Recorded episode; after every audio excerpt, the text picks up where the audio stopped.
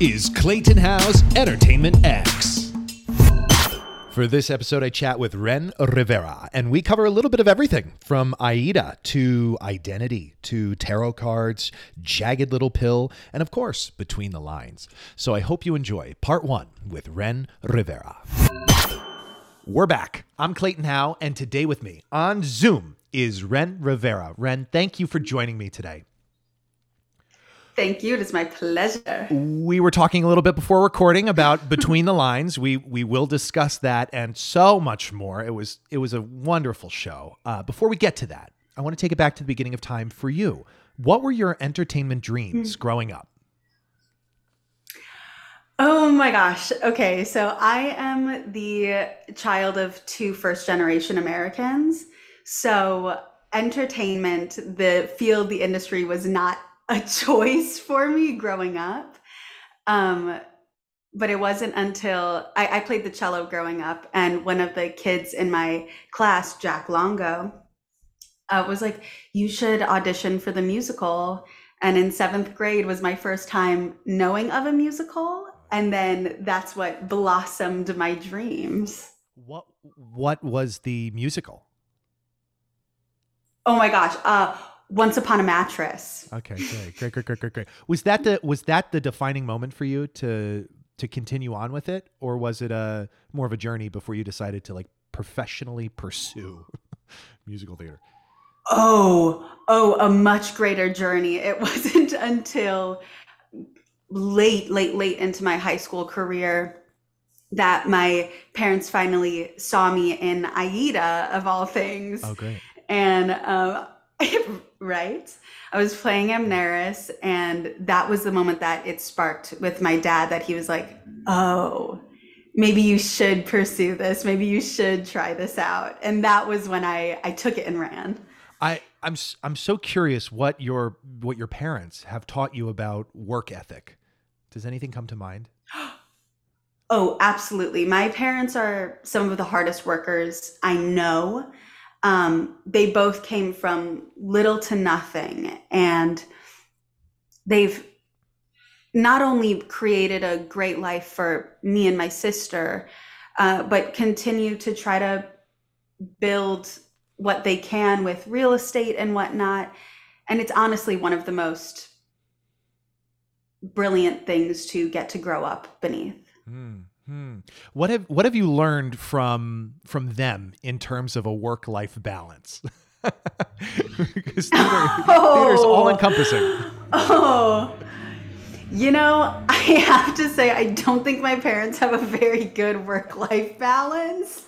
So, and that being said, neither do I. Okay, okay. Um, now that you mentioned that. But it's something that I'm learning now, living alone and being in New York City and doing my thing, that I've started to try to create my own path in that. I love that. I love that. And then uh, similar question to that. What what have your parents taught you about kindness? Oh, my parents always expressed to me that the most important thing that I could do was be kind. Um, and there are a myriad of reasons for that. One, just existing in the world and treating others the way you would like to be treated, but also being a person of color and understanding how to move through the world in a safe way and also how to actually be able to move on to a higher step Hmm. through kindness. Hmm. Yeah. Yeah, you know, it's so easy and it's free. In in a world in a city that costs so much, kindness is free. I love that. Yes. Yes. It is. It's and it's it, the more we can the more we can spread that the better. I'm curious, do you have any mentors and are there any standout lessons that come to mind? Oh my goodness, yes. Um, I have a I have a lot of mentors in a lot of different facets of my life. Um, if we want to take it back to who mentored me to get to want to do theater Please. professionally, um, I'm looking at people like Carol Sesso, who was my choir teacher in middle school, and Mary Legier, who was my first voice teacher, and Nancy Tobison, who was my first true, true director um, in high school. And I did Cats as my freshman year show, which was so funny. Um, and if we want to take it over to the world of theater and what that meant, um, for me, it was Lea Salonga and Eva Noblezada. I mean, God, Lindsay Mendez's um, Tony Award speech was the honestly one of the most pivotal moments of my career, mm. of my life, and I I got to tell her this story. But being that I I come from a, a family where they are the first generation of Americans, um, it was always impressed upon me to lose my last name, which is Rivera, in the professional world, and just to use my middle name as my last name. Because my dad always, growing up, like he could never get an interview with his last name. So mm. he would always shorten it and just get there when they saw him. Mm. And so for me, Lindsay's speech was all about taking pride in her last name and being able to champion that in herself. And I will never forget sitting across from my TV just sobbing and that being the moment that I was like, not only am I going to do this, but I'm going to do it with my last name. Mm. And it's been extremely powerful ever since. And especially to actually say my last name as Rivera and roll the R and take it all in has been a really, really big thing for me. So she has a lot of space in my heart. I, I, I absolutely love that. And I'm curious on that, in that vein, that speech yeah. and your journey, you know, post hearing that Tony Award speech, what have you learned about identity and your self talk in being a, the truest form of who you are meant to be? That is a wonderful question. Um, the first thing that I did post that speech was I got to go uh, study at Stella Adler in LA, and that was the first time that I was like really using my voice and saying my line with my chest. Hmm. And it, oh my gosh, it just, it really changed my life. Like, I felt a sense of pride and a sense of abandonment from all of the hurt that I was clinging on to. Mm. Um, that was so thrilling. And from that moment on, it's it's transferred into how I speak about my identity as a non-binary person and as a queer person and being able to be proud and to stand in my own two shoes mm. and to resonate through my chest, through my nose, the whole shebang, and be proud. Yeah. Has it has it evolved the way you? I don't know. I mean, it's a rather personal question, but has it evolved the way you speak yeah. to yourself and the way you internalize anything that comes up in life? Hmm. Hmm. I am a very big worrier. I same. I am, look at us go, look at us go. it's just like sweaty palms all the time, you know? Um, so it's been, it's been hard because learning to cast those worries aside and try to really stand my ground in a in a field that doesn't always celebrate that it has been I, I, oh my gosh, it's such a tough question to answer because while it has been very easy for me to say who I am, what is hard is reinforcing that hmm. and being able to say, this is who I am in each space and to not let people crumple that. Hmm. Yeah, which is, yeah, a journey in itself for sure. and a challenge. Yes. I mean, that's the the hope is that you we have a more inclusive and understanding world, so people can just not Yeah. challenge Yeah. that. But yeah, very interesting. Do you do you meditate or do you journal? Is there any prompts or text you refer to daily or? Yes, I I read my tarot every morning, which everyone has their own thing, and I do find that it helps me ground myself. Uh, I do, I I think that is my prompt into journaling Hmm. is to read the cards and determine what that means for me, and then actively practice that in my day, and it's usually very very grounding, and helps me cement being loud and proud and also being kind and acknowledging that people are going to need things that I don't need and vice versa and to find harmony in that. Hmm. That was a very wild journey I just took you on. Apologies. No, I'm here for it. I'm here for it. I'm always interested in the prompts one uses. You know, not that tarot's a prop, but the idea of uh, coming back around each day to a theme and to a thought, pro- so you can focus Yeah. the energy. Because, I mean, you know, phy- physical fitness, it's very trendy. Mental fitness is still taboo. It's still out there. It's not something that Yes. is. We don't have like a Lululemon for mental mental fitness yet. You know, unfortunately, it'd be great No. but to focus on that i think it's so important because it can help channel our you know our purpose is there a particular role that has taught you the most about yourself Yes, yes, yes. So roles have come along at very specific times in my life, and most of them surrounding coming out.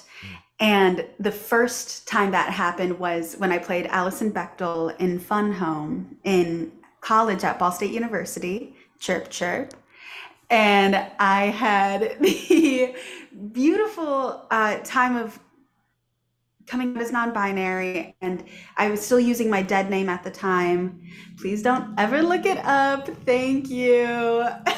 Okay, okay. um, but i was using my dead name at the time but it was the first time that i got to use my pronouns and it was the, also the first time that at the first meeting the director went around and asked everyone for their pronouns alongside their introduction.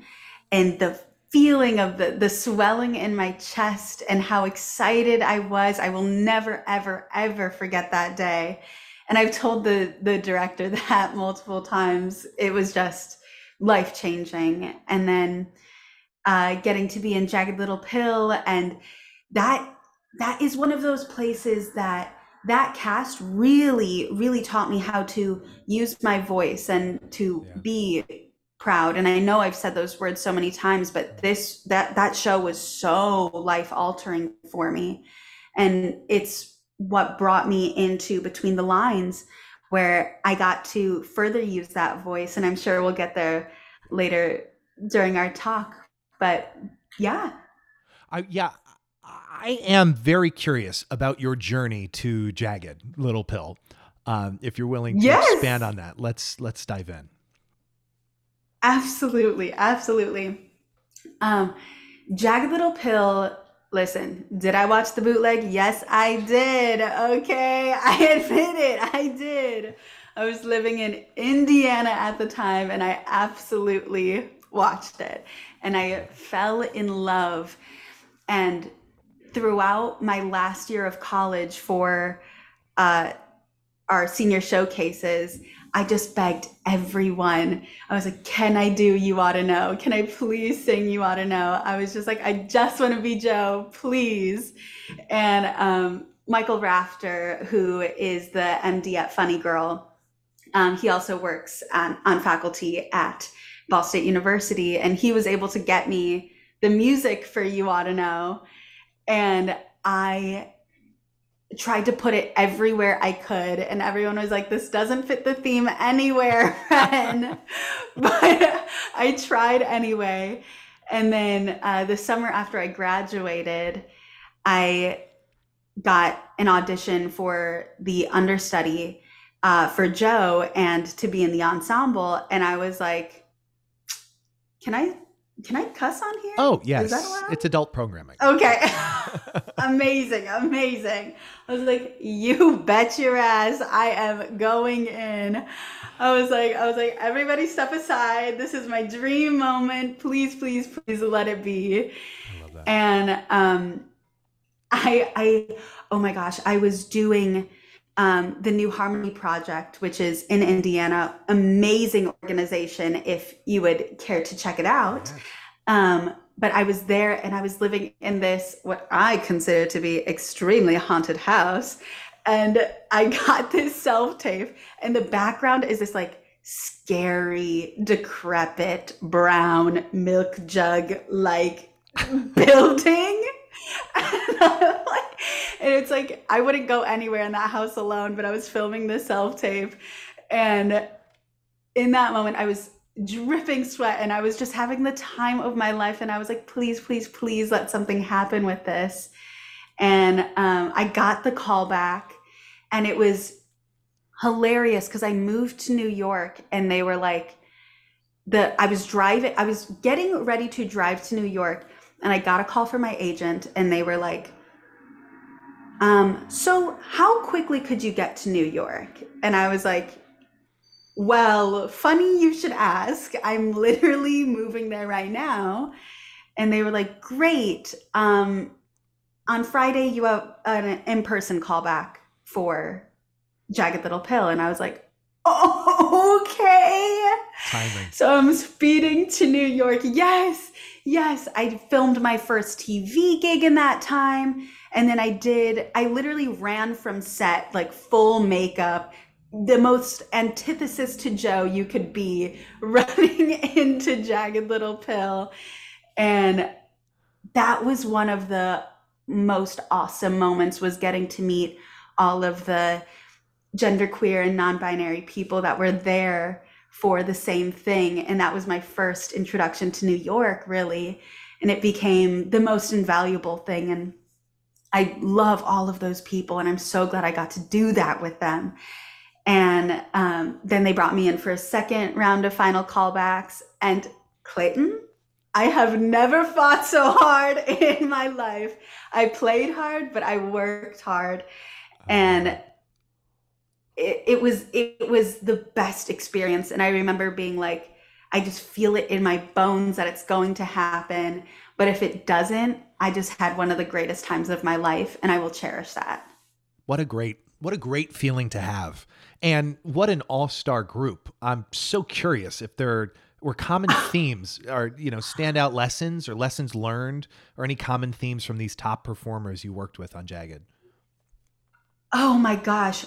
I think one of the biggest things which I saw at the time I was mostly working with Heidi Blickenstaff mm.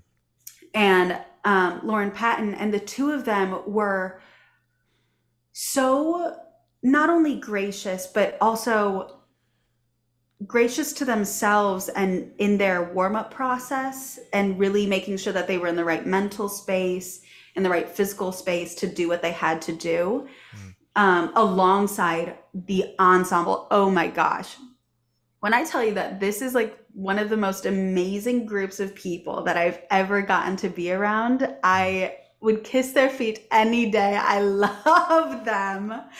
And they took so much time to take care of themselves and they really impressed that upon me and they mm-hmm. uh, they they really pushed physical therapy and mental therapy and most of all they they they really gave me community and love and friendship in a way that I've never experienced before and not to say that I haven't experienced it since, but it was so special there. Hmm. Oh, I so love that. It's such a great show. It's it's almost like a, a distant memory. It's like so much is happening and so much is coming out that it's like, yes, that was last that was last season, basically. Yeah, that was.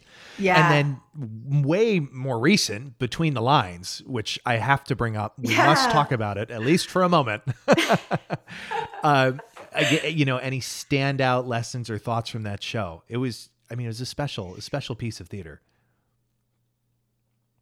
Julia Murney is a absolute boss. Okay. And she, there's a person that will teach you how to use your voice. And I absolutely adore learning from her. Um, th- there's not much from that show that wasn't a learning curve. Like, mm. I'm sure you heard a little bit from Tim. Like, there, we went through a lot to get that show mm. Up and going. And I was only with the show this year. Most of, uh, a lot of the people had been with the show for years, if not up to seven or eight years, which is absolutely bonkers. Mm. But the lessons of keeping optimism in times of hardship and also just remembering to reignite the love and to breathe in the moments that you're on stage and feel that and reciprocate to that audience is one of the things that I will carry with me forever. Hmm. Yeah, that's so it's such it's so that is so special. I I'm curious between these two shows yeah. and every other project that, to date, how have you gotten better at listening? Oh. I have to say I Jagged Little Pill is what grew my empathy tenfold obviously I wasn't a part of the world when I wasn't in the show. And so I was listening to the same thing that everyone else was listening to. Hmm. Um, but going into Jagged Little Pill at such a tumultuous time, I really had here's the thing too i'm an extremely opinionated person that is who i am and i can't apologize for it it's just the truth and um going into that process was one of the biggest moments of just being like, Ren, sit, listen. These people need to talk, they need to grieve, they need to figure it out. And you, while you are part of that, you are not the person that needs to open your mouth. Hmm. And getting to, I mean, that was like the masterclass in all things Broadway. and I, I mean, I, I was like, okay, listening ears on and getting to do that. Oh my gosh. I mean, one day I'll like write a book about what my experience was there and there's so much good and that's really that's really due to the people there which they are the ones that taught me how to listen and taught me how to have empathy to a, to a greater scale than I knew I could. Um, and then bringing that into between the lines. Between the lines was the a time where I got to help originate a character, and not only that, but a non-binary character, and getting to work with Jody and Tim it was so cool. I got to add my own touches of who I am into Jules. And I also got to hear from them what they thought the audiences would need to hear, whether that be because of age or etc. And I feel like I've really started to learn a true balance between listening and speaking. Mm. It's been wonderful, really. Mm. I've grown so much in that just year and a half or so. Mm. It's been illuminating. You've been listening to Entertainment X, the podcast. You can follow Entertainment X on Instagram at underscore Entertainment X underscore. If you haven't yet, go to Apple Podcasts and subscribe, rate, and review this podcast. Join Clay next week for another curiosity conversation on Entertainment X. Thank you for listening.